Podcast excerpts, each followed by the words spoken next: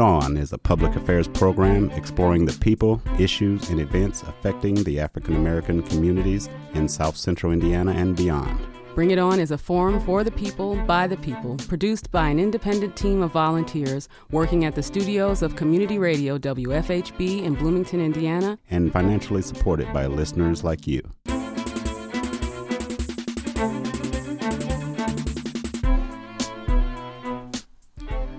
And good evening. I'm Clarence Boone, and welcome to Bring It On. We're a multiple award winning show celebrating 14 years as Indiana's only weekly community radio show committed to exploring the people, issues, and events impacting African Americans. Good evening. I'm William Hosea.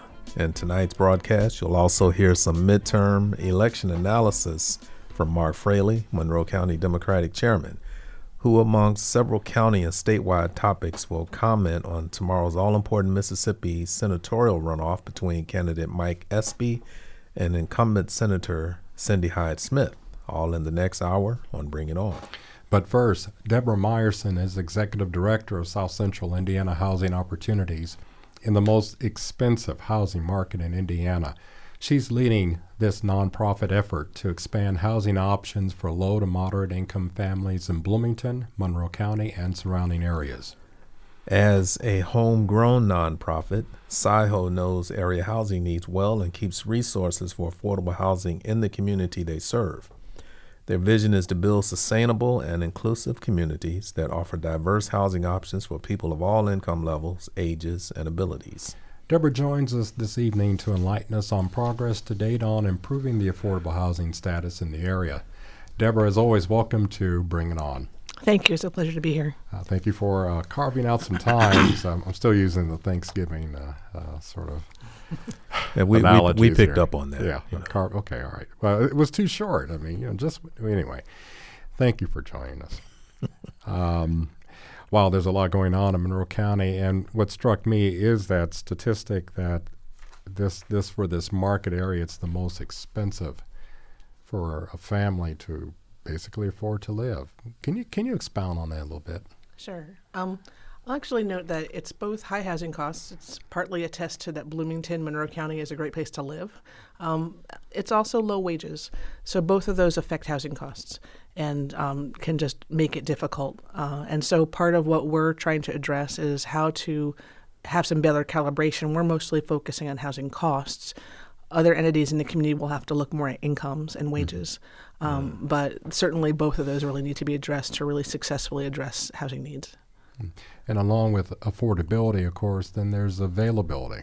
Right. Um, you know, what is an inventory for potential potential families to try to rent or to maybe purchase? Can you elaborate a little bit on that? We're going to talk more about it, but just on on the onset, can you elaborate on that? Sure, that's a great question. And it's actually something that I think that there's been some look at that, but it really needs a more serious, in depth housing analysis. I know that um, the Regional Opportunity Initiative, uh, which is an 11 county uh, initiative that's being managed uh, local through in Bloomington, but covering 11 county area, is starting a regional housing study that will include Monroe County.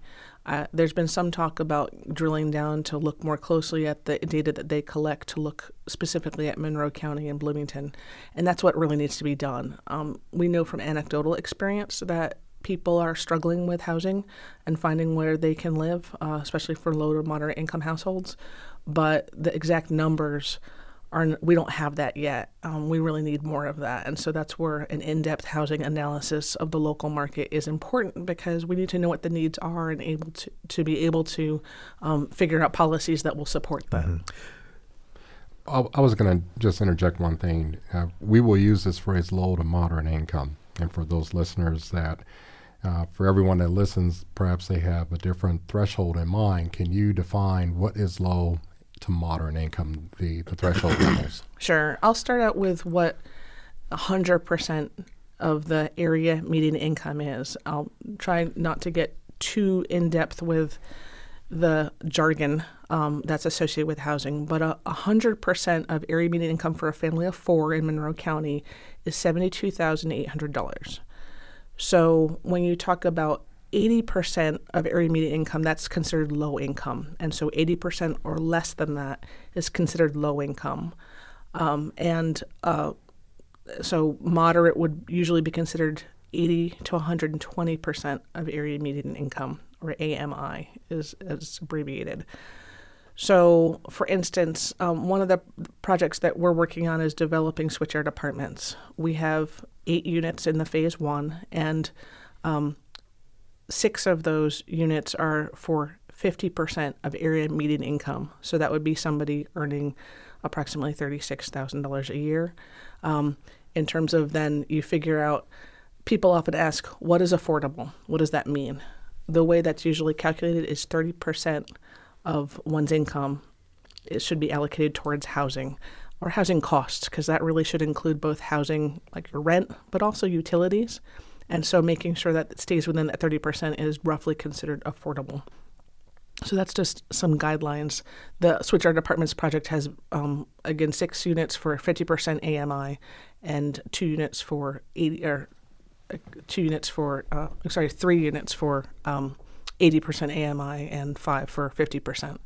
So again, just trying to, it's a lot of math that goes in with that, but just again, starting with that 72 8 for the four people, uh, for a four person household, and then kind of ratcheting it down from there uh, to understand what it means to be low income.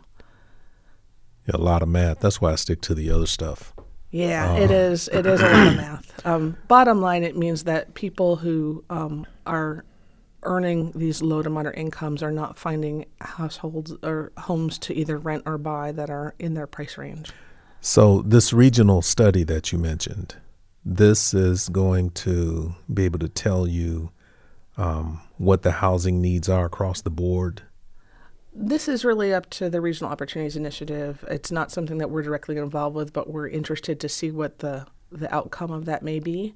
Um, I'd have to look at the whole scope of what they seek to cover. The the purpose of the Regional Opportunities Initiative, which is um, again a, a, regional initiative, is um, really to look at how to attract workforce to the region, and then certainly associated um, quality of life initiatives that go with that.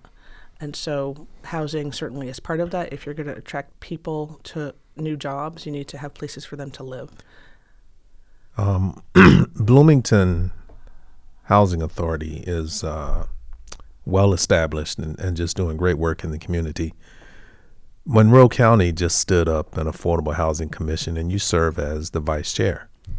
Um, how do you see uh, the best way to work with uh, to work with that that newly formed commission? That's a great question, and I'm really excited to be on the commission. Um, and it's just a terrific opportunity to really. It's a wonderful group of people on the commission that really have a variety of perspectives. Um, I think one thing that is an important opportunity is um, to look at how the county commission um, for this Affordable Housing Advisory Commission might be able to develop opportunities to discuss how to work jointly with the city. Um, one of the reasons that my organization is South Central Indiana Housing Opportunities is because housing is inherently a regional issue. When people are looking for a place to live, um, they look at how close it is to their work, how close it is to school, where their kids go to school, um, where their childcare is, and they may or may not live in the same community where they work. They may move across a county border.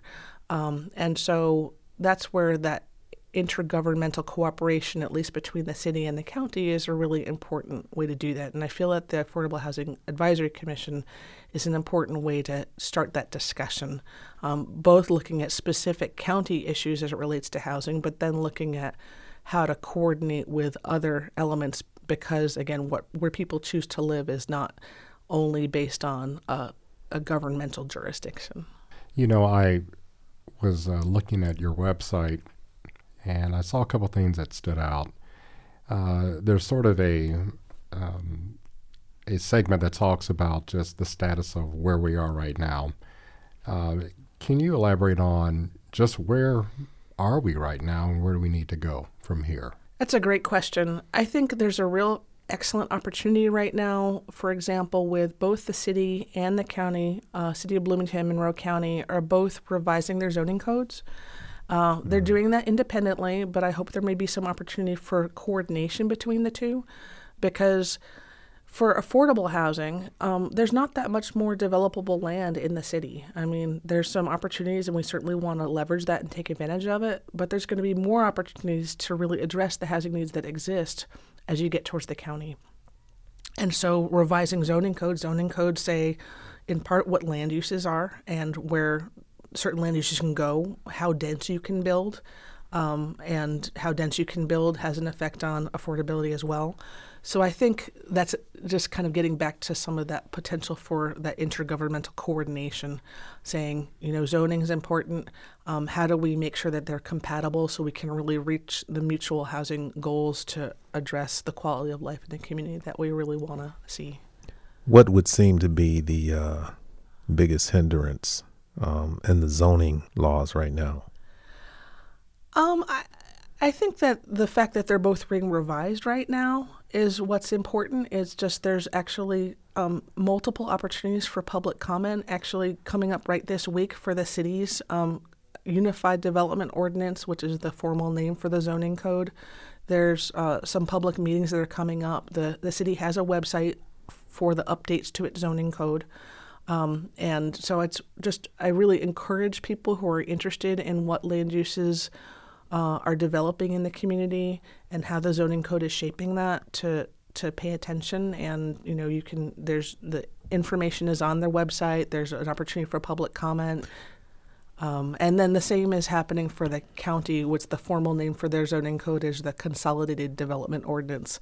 And they'll be having a meeting i believe it's december 4th coming up um, so that's just next week that we'll be doing similar public comment, public hearing. And these are just important opportunities to keep track of what's going on uh, and to weigh in on that. So I think looking forward is the is the best opportunity for that. You know, the last time you were on, we, we sort of uh, talked about some scenarios where, you know, you're a family of four, and say through um, layoffs or whatever, you find yourself now on this new classification. Uh, rather than panic, what would you recommend that they do? just trying to refine your question is it where they no longer can stay in their current housing or in terms of if they can't afford where they are because of that change in job status or what are you thinking of in terms of your question? I think combination of both. D all of the above. Okay. Um, that's a great i mean just you know ha- dealing with housing instability is certainly Yeah, a concern. and i would say that our organization um, as a nonprofit dealing seeking to expand housing options looks at both supply that's important to you can't just stay with the same what you've got because we've got greater demand than supply but it's also making people stable where they are. So if there is a change in, in job status looking at well can they stay where they are? Um, is there you know are they renting? Do they own their home? There's different resources available for renters versus homeowners uh, but it's looking at how do you keep people stable in their housing because that's really the most important part to keeping the rest of their lives stable. Um, so again, we get calls on a fairly regular basis for you know what do I do? My rent's going up. Um, I want to live closer to where I work. Um, you know, I how do I afford uh, where I'm going to be? Again, it depends renters versus homeowners. We tend to talk more about rentals uh, with the programs that we've developed right now. Eventually, I think we'd like to be able to expand into homeowners. But so, for the question of how do you deal with housing instability, I think it's important to understand the resources that are out there. Um, I sometimes recommend that people look into. Um, William mentioned the Bloomington Housing Authority. They manage um, housing choice vouchers, and so if somebody finds that they can't afford the rent they've got, or they're paying more than they should for their rent, um, to get a housing choice voucher means that it's helping to pay for your rent so that you pay 30% of your rent and the voucher pays the difference. The challenge with that is that those vouchers are limited. You have to be on a wait list for it. You even have to wait till the wait list opens up. The bottom line is that the resources that are available are finite and can take a while to get. So and even when you do all of that, there's no guarantee that you can get a voucher. Right. And that would be one of the things that, again, in terms of SIHO's interest in supporting housing stability, we actually are just wrapping up um, are tenant landlord housing for Hoosiers workshops. And the goal of those is to provide information for both renters and property owners to know their rights and responsibilities uh, in, in rentals, in rental housing, and to really provide for renters a way to distinguish themselves to show that they've taken that tenant education class so that property owners, landlords, when they see a prospective tenant that may have a voucher um, or just otherwise be low income, to say, you know, I really want to give this person a step up um, by renting to them because they can. I can see that they know more because they've participated in this educational opportunity. They really can. Um, they're, they're somebody I want to be able to help, and so trying to work against the bias that can sometimes happen Yeah. uh, for folks with vouchers. Now the vouchers replaces the um, the phrase Section Eight. They're, they go by both names. Okay, The the formal yeah. name is housing choice vouchers, but Section Eight is is what historically was known as, and they kind of are interchangeable in terms of understanding what that means. I remember coverage um, several years back, and maybe not that long ago, where on the day of, um, I guess, the lottery, if you will, a mad rush to get in line, and it was, as you said, not a guarantee. And people are just on that day in this long, lengthy line waiting just Fortunately, that's history now. Yeah, it's not managed that way Oh, okay. anymore.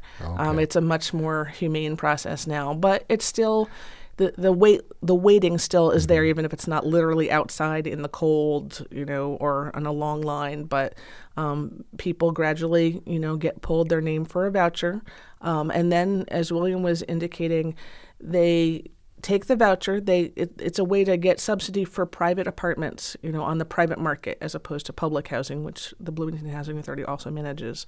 So when you take that voucher on the market, you're going to any apartment that's within you know the appropriate range for for what you're looking for, um, and it, you just the landlord needs to. Uh, accept the pay, that as a form of payment, and they're not required to do that. So that's that's something that they're can be not required to accept, mm-hmm. But they're highly encouraged to accept. Exactly. I mean, there's a lot of benefits to, in terms of again, giving somebody who's low income a step up, um, of having a guaranteed source of payment for rent. But how do you co- how do you counter the stereotypes that go with that? That's where our tenant education really seeks The to workshops, come in. right. Exactly. The workshops um, that we've done. We did our tenant workshops in October of this year. We're, we'll do them again in February, March of 2019. Uh, we had landlord workshops that were uh, November, the second one that was supposed to be November 15th. We had that ice storm, so we rescheduled it. It's going to be a fair housing rental basics workshop uh, on December 13th. It'll be at the Monroe County Public Library, uh, and, and we have people registered for that. Now, um, the the market is so tight here that even when uh, people had a voucher that they could use to secure housing, um, it was a challenge, you know, trying trying to beat the clock to find a place to live before that voucher expired. So, one thing that the uh, Bloomington Housing Authority did was to extend the uh, that window to give people more time to find housing. Do you know how effective that was? I can't speak definitively about that. I'd have to defer to the housing authority yeah. staff. I will just note in terms of at least understanding what that time frame is. That typically a voucher, um, the recipient gets 90 days to find housing. Um, the extension is up to 120 days. So it's Which only makes sense. Right. Um, but it's still, again, a challenge, especially in the local market. There's a very specific calendar to the rental cycle, right? Most rentals Right. tend to start in August um, because of the university influence. And so that can make it harder, in addition to the tight vacancy, you know, low vacancy rate. Just if you get a voucher at a time of year where there's not that many vacancies or fewer vacancies than other seasons, that can be also a challenge. So, variety of things. You know, there's this sort of symbiotic relationship in the city with the university. And um, how does IU's presence impact available housing? You know, we talked about some factors earlier in our conversation, but how much of an impact does the university have on, on this? Yeah, that's a great question. I think it impacts both in terms of the rental rates, right? Because um, students, um, you know, don't aren't always dependent on their own source of income. They may have parental income to help them pay rents, um, and so that, of course, then skews what rents can be charged, so the market rents can be higher because of that. Um, and then overall supply. You've got, you know, 43,000 students, um, two thirds of whom live off campus. And so that is a huge impact. Now, on the other hand, you know, at least larger apartment buildings are often, you know, either oriented towards students or not. So people who are not students are not always competing for the same exact apartments, but they do have a market that's being pushed up because of the influences of, again, it's kind of not quite the income versus um, uh, rental rates because you've got students who may be considered lower income but that can afford higher rents. And so, again, that just has an impact too. And then, even having many students who may be eager for work experience and internships who may be willing to work for lower wages, Yeah. that can also push wages down. So, there's a couple of influences that are there that are identifiable towards the university. Would this conversation even be taking place were it not for IU? Yeah, that's a great question. I mean, certainly, you know, many people say, well, the quality of life, that high demand to live here, um, is because of that. It's his alma mater. That's No, why he's no, no, I chuckled on that because of, of this this great big shadow that sometimes is cast. Um, you, you know, look at the influence of IU with, with healthcare now. I mean, we have a hospital that, that's about to relocate. Uh, you know, good, bad, and different, whatever the decision's been made. But a mighty influence on that was the university's presence.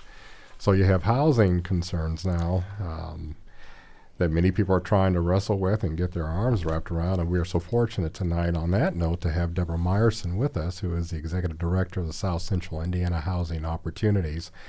And uh, this is a homegrown nonprofit um, entity. And can you explain how you're homegrown, Sure. uh, how that came about?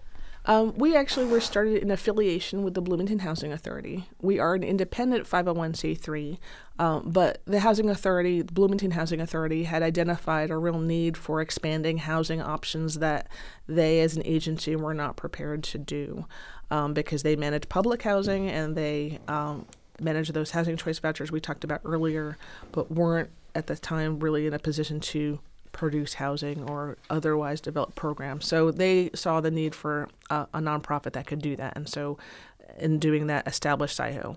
Um, again, we are independent. The main connection is that um, two of our board members, because we have our own separate board of directors, two of our board members uh, are also commissioners uh, on the Bloomington Housing Authority Board of Commissioners.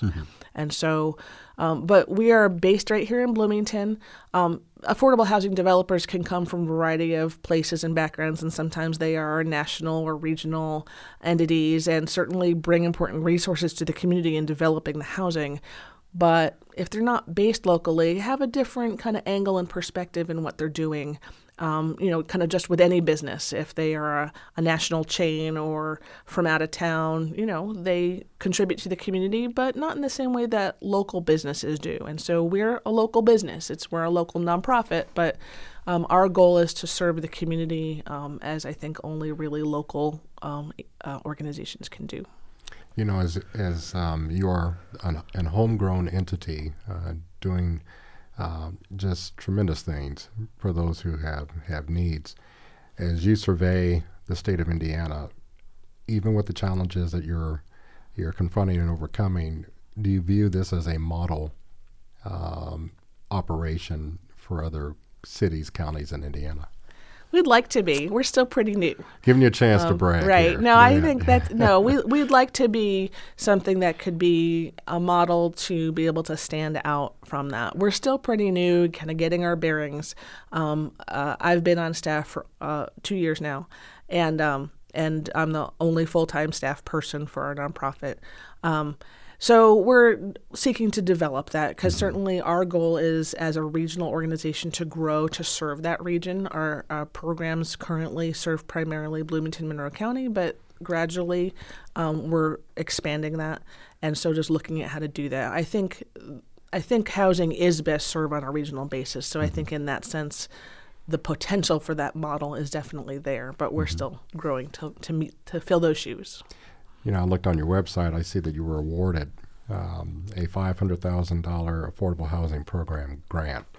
And if you'd like to elaborate a little bit on that, uh, that'd be great. Sure. And this is actually specifically for um, the development of the Switchyard apartments.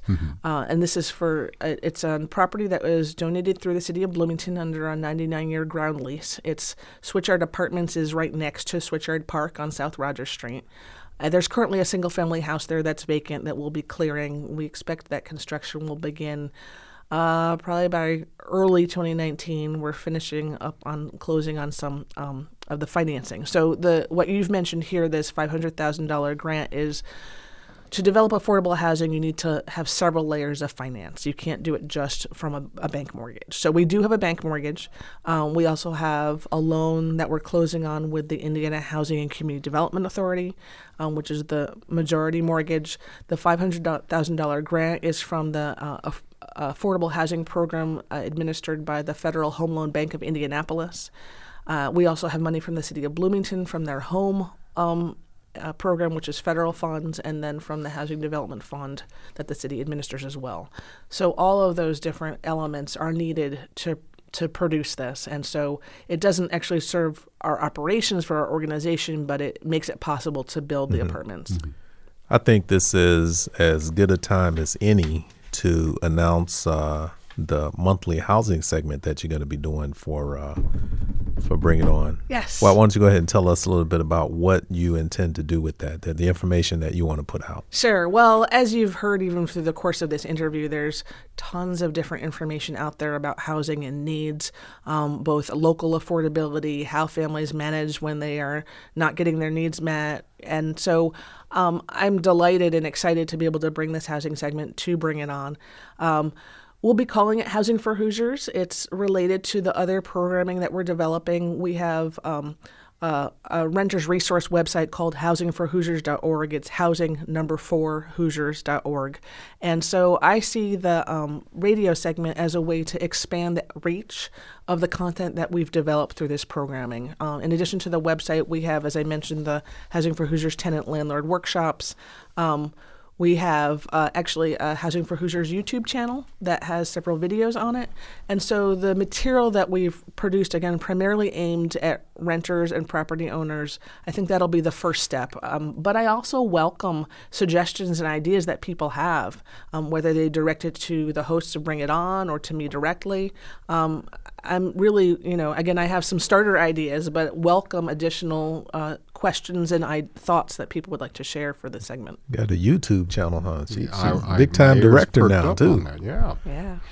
Well, what we envision uh, is that monthly presence here on Bring It On, and and again bringing uh, updates and progress reports. And um, I I realize uh, that you are working on a five-year strategic plan uh, that uh, I'd like for you to touch on.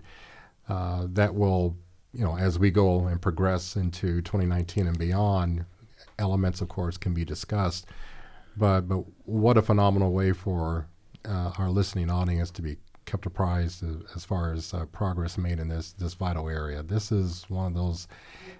You know, I, I go back to that stat. Um, this market is the most affordable in Indiana, and, and, and I realize that, and I see a lot of ways firsthand. But talk to us a little bit. We have some time left uh, about your strategic plan. Maybe some particular elements that you're pretty uh, pleased with, and maybe some elements may be more ambitious than others. But, but share with us, if you will, um, the direction of um, of your organization and, and, and what it is you want to achieve. Absolutely. Um, and so this is our five year strategic plan. It's on our website. So if you want to see what Clarence is referencing, you're welcome to download it off our website. Um, it's something that we revised earlier this year. We had kind of an initial plan that we started out when we got rolling at the end of 2016, early 2017, and then updated it this year for kind of a five year outlook when we saw how our, some of our programs took place. Um, I think I'll emphasize the element that talks about our mission and based programs just because that's the most kind of tangible part of that. Um, so that includes the Switchyard Apartments. One of our goals is to develop an affordable housing pipeline because to develop housing, again, we need to increase the supply, but it takes a while to get from land acquisition to assembling the financing to uh, getting the contractor in place and just getting rolling with construction we originally had the land offered to us by the city in March of 2017. Well, we're talking about getting started with construction in, you know, first quarter of 2019. Well, that's two years right there, and that's before we're even open. We expect to be open in fall of 2019, but that's two and a half years then, just to get from concept to execution. And so it's important to be able to develop a pipeline of affordable housing, which means again, especially looking at land, land acquisition, or it could be rehab. So it could be existing properties. So looking at candidates, figuring out where the financing is coming from. Um, it can differ depending if it's in the city of Bloomington. There's certain resources available. If it's in the county or surrounding counties, there's other resources. Because as I was describing a little bit specifically for Switchyard Apartments earlier creating the financing for an affordable housing project has many um, sources that are needed. But you, um, you know, going through that that first iteration of uh, uh, acquiring the uh, the uh, facility that you're going to renovate for uh, affordable housing, you learned a lot during that whole process, right? So your next project will will hopefully go uh, a little faster. We hope. What would you like? What kind of timeline would you like to see? That's a great question. I mean, even for the Switchyard apartments, we've got phase one and phase two. So yeah. I'm looking into assembling financing now for phase two. It's a smaller property, smaller apartments. Sources of financing are, are fewer. I'd love to get phase two online uh, to you know get the financing lined up in 2019 and, and construction in 2020 because we'll have the architectural plans already. We have the infrastructure in place and the utilities in place. It should go faster, but finding those sources of financing can be tough, especially for a smaller project. So you're shooting for about one year from concept to execution, That's as my said. wish list, but okay. don't hold me to it. Developers and contractors, if they were to uh, to do some pro bono work with you, would that be received? Obviously, it, I would imagine it would, but are there constraints even with that? There's constraints because you know pro bono is great. I mean, even the architecture architects that we're working with for Switchyard Apartments is Spring Point, and they've been terrific. And they started out with doing some bono some pro bono work for us on the preliminary, um, but now you know everybody needs to to earn their way through right. this and to get paid. And so, pro bono is a good start but we really just want to have a good working business relationship with mm folks to be able to move forward. So, um, there's definitely opportunities to support us as a nonprofit. It's the operation side. I think that's um, you know part of it too. Is just we as a nonprofit have been looking at how to diversify our sources of funding. Um, we had some startup funds to help us get going with the housing authority, but that's you know we're on our own now, and so we're looking at how to you know generate that pipeline of affordable housing development with developer fees. But given how long it can take to actually get from start to finish, we need to look at other sources as well. You know, um, housing becomes more affordable the farther you move away from the city. So as you work to acquire and develop affordable housing, are you under the same types of uh, the same pressures, or or do you want to um, um, focus on on combating that that situation uh, where people have to move further out? That's a good another great question. Well, the thing that people need to understand is that Housing is partly about the cost of housing, but it's also about transportation and access to amenities. So you could live further out, but it might mean you're more car dependent. And, and you're more issues too. Exactly. So if you're more car dependent, it means you have to make sure that you have. If your car breaks down, if it needs a repair, you need the money to deal with that. If you, um, if you're not don't have access to a bus line, then you just need to be able to make sure that your income can cover the additional expenses that are associated with transportation, not just to have the car, but that you're using it more. You're driving longer distances, you're paying for more gas, uh, and and you may be farther from other resources as well. You may be farther from the grocery store, you may be farther from childcare or your child's school. So it's important to understand that affordable housing is not just about housing, it's about location as well. And so trying to consolidate that's kind of getting back to that zoning question of making sure that, you know, where the higher densities are going to be built are closest to where the existing resources are.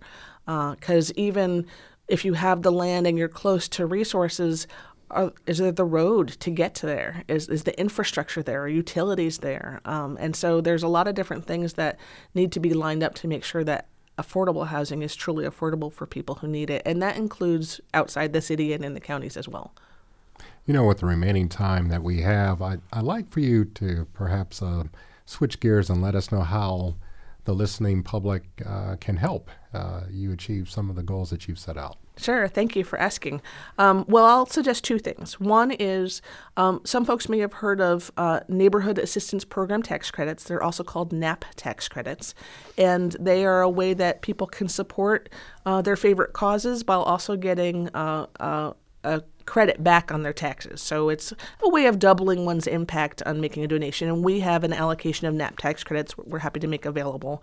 More information is on our website about that. And um, I recommend that people get in touch with me directly because we have a limited amount. So while we are eager and happy to to have people use them. Um, at, at, some point, they'll be used up, and so we want to make sure people know what the standing of that is. Um, the other thing I'll suggest is um, tomorrow for many nonprofits is a is a, an important day. It's called Giving Tuesday. Folks are familiar with Black Friday and with uh, Small Business Saturday and Cyber Monday. Well, in the last six or seven years, um, Giving Tuesday has been kind of a highlight at this kind of holiday season to for people to really honor both their favorite nonprofits and, and causes they'd like to honor. So, um, in fact, uh, we have a fundraiser on our Facebook page that's for South Central Indiana Housing Opportunities, and that partly uh, Facebook is actually matching all donations that are made tomorrow. So, if somebody gives money through the Facebook fundraiser for SIHO. Um, if they give $100, they'll get matched $100. Facebook has, I think, put $7 million behind this, so probably better to get in there earlier than later in the day mm-hmm, mm-hmm. um, to get that match. But we're really excited about that and hope that people will, will take up that opportunity. Well, you know, uh, I am number one happy that you'll be joining us uh, on our quest to inform our listening public and looking forward to your segments uh, each month. Um, we were so impressed with Deborah the last time that she came on uh, that after some conversations, uh, this is an area that we want to focus on as far as informing our listening publics. Uh, what is Bloomington and Monroe County doing to sort of help uh, the, this current situation? I'm encouraged, and I can say that a lot of communities don't have um, the operations or the magnitude impact that you that you have right now. But uh, we, we do want to thank you for all that you do and look forward to partnering with you in the coming months. Well, we want to say uh, thank you again to Deborah Myerson, Executive Director of South Central Indiana Housing Opportunities, for joining us this evening to enlighten us on progress to date on improving the affordable housing status in the area. And of course, more will come as she will be um, uh, taking charge of a segment produced um, for the Bring It On broadcast that will air once a month. Bring It On has an open submission policy, so if you have any ideas for this program, we would like to hear them. Please send emails to our volunteer staff. The address is bringiton at wfhb.org. We want to make sure we share any and everything affecting the African American community with our listening audience in Bloomington and beyond. That email address, once again, bring it on at wfhb.org.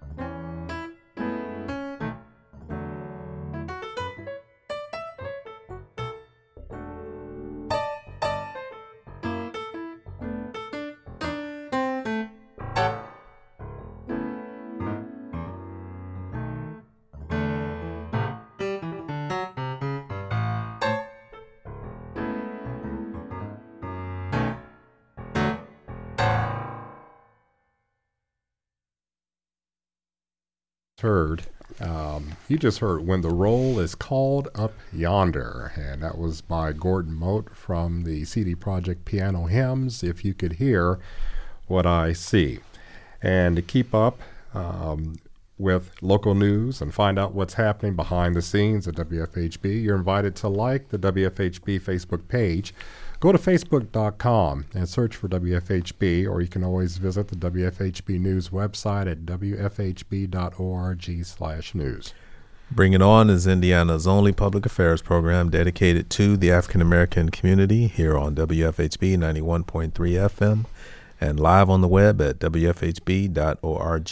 For Bring It On, I'm William Hosea. And I'm Clarence Boone. At the top of the hour, we share that Mark Fraley, Monroe County Democratic Chairman, will provide some observations and analysis of the recent midterm elections and as uh, a chauffeur driven uh, convoy did arrive safely over the city streets. Uh, the, uh, the, the guards came in and escorted him in. He's here. but uh, also, amongst several county and statewide topics, tomorrow there's an all important Mississippi senatorial runoff between candidate Mike Espy and incumbent Senator Cindy Hyde Smith.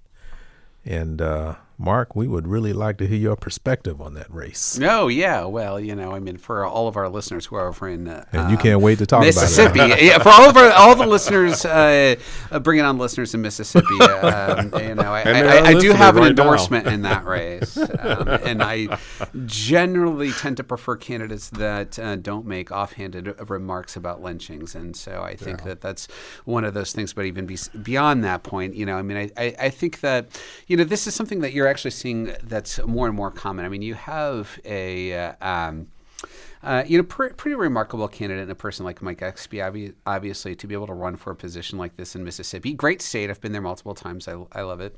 Uh, but, uh, you, know, to, to see the GOP uh, continuously uh, churn out candidates that are really going to play to the the darkest impulses of their base is one of those things that's just become deeply saddening about American politics today.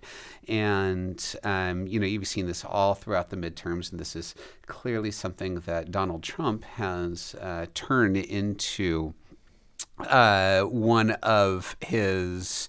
Uh, trademarks is really the ability to try to rile the more racially uh, based um, passions of voters to be able to divide the public and to uh, feed off some of the worst impulses of American politics and what the American people are facing. And so uh, I really uh, will always hope that this is something that is going to backfire.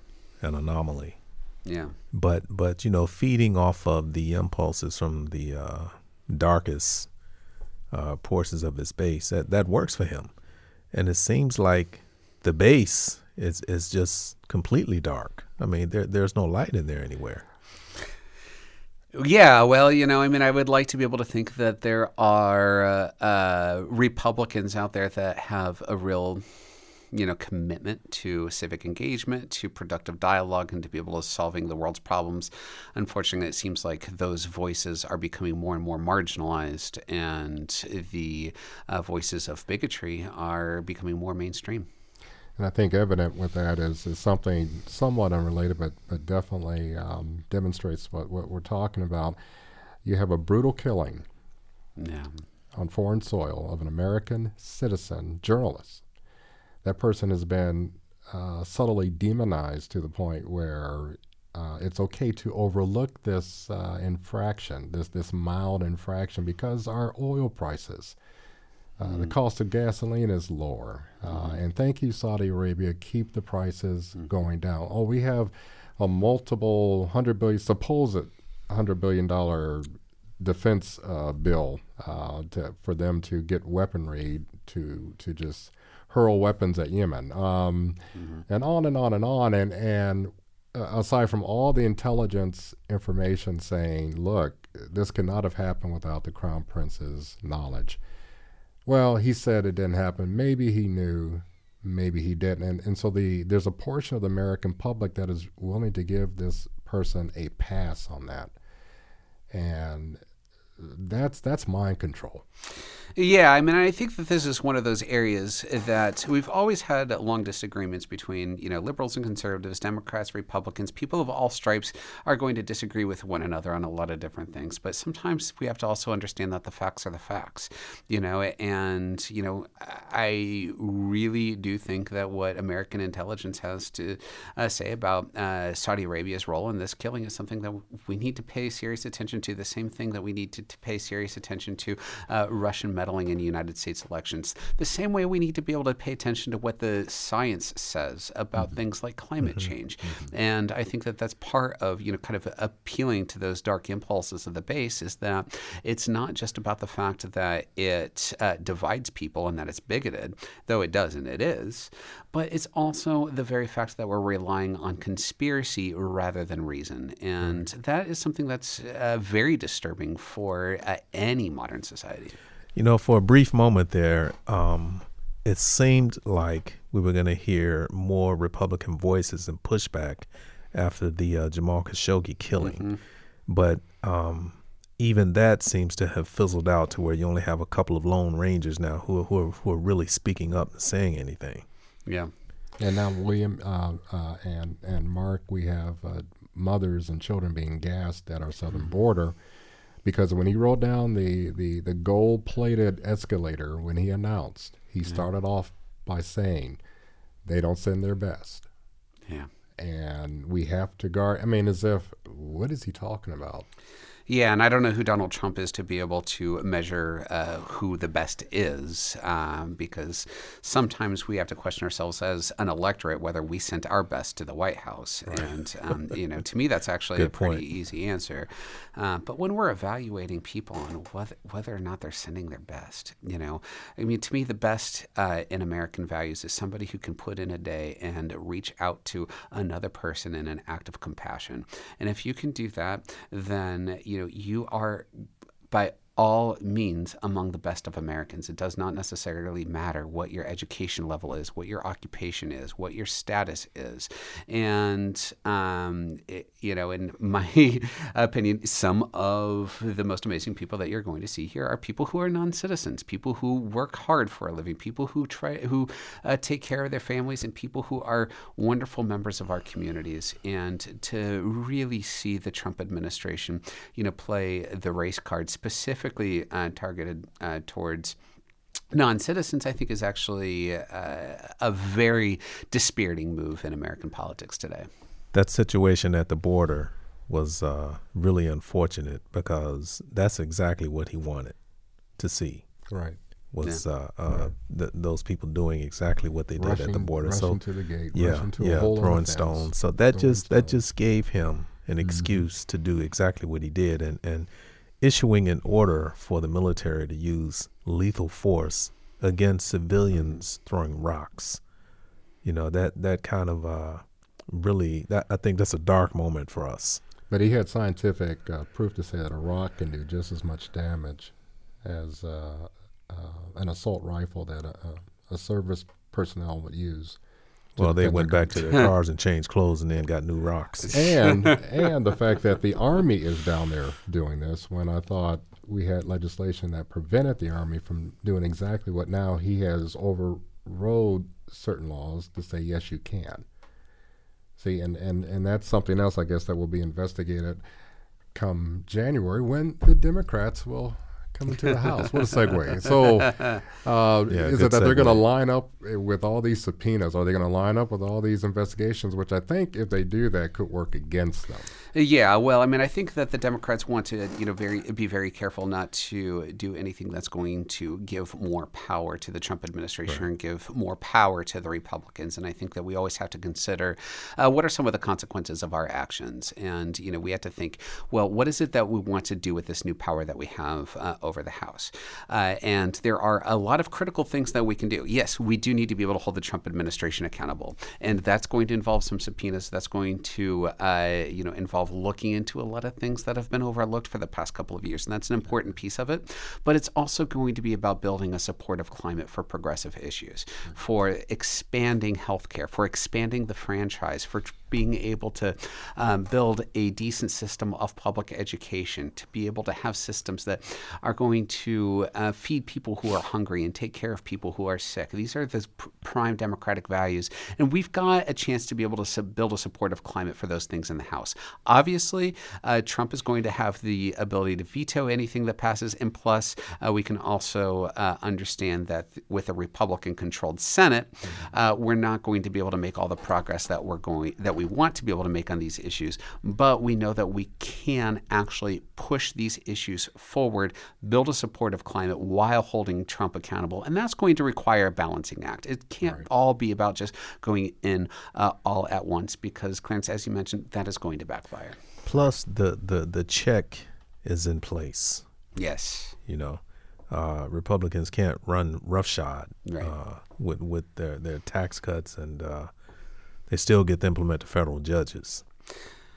Yeah, well, and I, I think Nothing that we can do about that. Yeah, well, uh, you know, I mean, I think that what we have to do about it is, um, you know, we'll still, you know, protest if you know Trump puts yeah. a, another uh, right winger on the Supreme Court or to any court, and I think that we have to be able to push back against it. Uh, but we're also going to have a little bit more of an opportunity to be able to lay out a positive agenda, and I look forward to the Democrats doing just that um, come January. I wanted to ask you a question about Nancy Pelosi. Yeah, okay. So, um, of course, she was instrumental in engineering the Democratic takeover of the House. Mm. Uh, the Senate lost how many seats? I, I, know they flipped at least three. Yeah, it's about, yeah, something like that. Okay, so there were calls for Nancy Pelosi to step down, but yeah. none for Chuck Schumer to step down. Right. So I, I don't under, quite understand the the, the, the dynamics here. What, what do you what think? could possibly be different between the two of them? um, well, no, I mean I think that there's a couple of important things to be able to consider. Uh, one of which is the fact that the Senate map was never uh, very bright for Democrats this year. Yeah. And so I don't uh, attribute the losses necessarily to uh, Schumer's leadership. Uh, and in fact, actually, if you look at the popular uh, vote turnout for both the Senate and the House, you know the Democrats actually actually did pretty well. Uh, but you know, we're cursed by geography in that particular circumstance, and so I don't necessarily think that um, the Democrats coming up uh, short in the Senate has uh, necess- uh, necessarily weighs on Schumer in particular. Uh, you know, with the situation with Nancy Pelosi, I mean, obviously this is kind of a perennial issue. We have a number of candidates that would actually compete on uh, that that ran their races, uh, stating that they would not support Nancy Pelosi, um, and there's uh, some. And that's a very complicated situation. You know, Nancy Pelosi has uh, many people say she was one of the most effective speakers of the House uh, in modern modern times. A lot of people are going to say that. And I think that there's a lot of truth to that. She was very instrumental in being able to pass the Affordable Care Act. Right. She was very exactly. uh, she was very instrumental in pushing it back uh, core pieces of the Bush administration and actually managed to uh, help engineer an in- minimum wage increase while we had a Republican president. And that's nothing to be able to smirk at. There's also an argument out there saying that, well, you know what, that's great, but she, that was um, the leader of the 2000s. We need a new leader leader for you know someone in 2019, somebody that might reflect much more of the younger or more uh, diverse demographic that is uh, taking up in the Democratic Party. And there are fine arguments to be able to play out there. I note that if Nancy Pelosi is elected Speaker, I will happily stand by her and root for her every step of the way as she uh, builds an alternative to the Trump administration with uh, the short time that we have remaining, um, actually about two minutes. All right. Um, uh, Where this did is go? this is going to be a I was loaded, just getting warmed up too. A, a loaded response from me, um, and we did not talk about, of course, uh, what's going on in uh, uh, uh, Georgia and Florida, but yeah. or what happened in Georgia and Florida. Mm-hmm. But nevertheless, um, regionally, locally, Mm-hmm. okay. Um, our hope Donnelly um, Yeah. was not successful. Right. Um, what now for Donnelly? Does he? Um, just curious. Does he run again? Y- You know, I mean, obviously, the senator is going to have to make that decision. Uh, um, you know, I have enormous respect for Senator Donnelly. Uh, uh, you know, he's uh, a good guy, has uh, done his time uh, honorably, I think. Um, you know, I mean, I think that it is always an uphill climb when you are in a state like Indiana. Uh, you know, however, I wish Senator Donnelly well, whatever he chooses to do next. Uh, you know, I know that you know he's going to do it with all of his heart. And the final question that we have with a minute left. Um, uh, locally, um, I understand William has shared. I don't know if this is public, Yes, but uh, you yes. have decided to cast your hat for president of the United States. You're stepping down from the Democratic chair for Monroe County, so I, I didn't it's tell him official that. on uh, bringing on. Mark Fraley is throwing his hat in, uh, but but That's local. something I'll be running as far away Now, from as now, possible. unfortunately, I left you with 30 seconds to talk about local r- results, and we can't get it all in, but uh, a parting 30 second response. Yeah, well, in a nutshell, you know, the Democrats did very well locally. I mean, in almost all the local races, uh, you know, Democrats got uh, at minimum 65% of the vote. And I think that that's a testament to uh, the character of the community that we're living in. While Indiana might become uh, more and more conservative here, at least in Monroe County, here in our home, we've got a community committed to care, and we've got people that are going to elect good, um, progressive, pragmatic leaders, and uh, we look forward for that to, to, to continue on. All right. Well, uh, on that note, and uh, of course, we, we want to get you back on again. Uh, our thanks to Mark Fraley, Monroe County Democratic Chairman, for providing his observations on uh, national, regional, and then local um, uh, impacts from the midterm elections, including the pivotal Mississippi uh, senatorial runoff between candidate Mike Espy and incumbent Senator Cindy Hyde Smith. If you have an event or happening the African American community should know about, please send info directly to our staff. Or if you want additional information about like anything that you've heard tonight, contact us at bringiton at wfhb.org. Once again, our thanks to Deborah Myerson, Executive Director of South Central Indiana Housing Opportunities, for joining us this evening to enlighten us on progress to date on improving the affordable housing status in the area. Our show's producer is this gentleman sitting next to me with help from WFHB News Department Director Wes Martin. Our board engineer engineer is Ted Wilson. Our original theme music was created by Jamil FM with additional background tracks by David Baker. For WFHB, I'm William Hosea. And I'm Clarence Boone. Tune in next Monday because we'll be December the 3rd at 6 p.m. for another exciting edition of Bring It On right here on your community radio station, WFHB.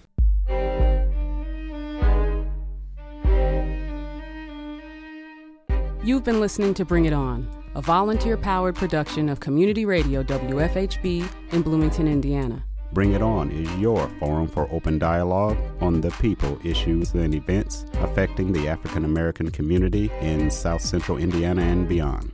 Send your comments, suggestions, and story ideas directly to the Bring It On staff. The email address is bringit at wfhb.org. That's bring it at wfhb.org.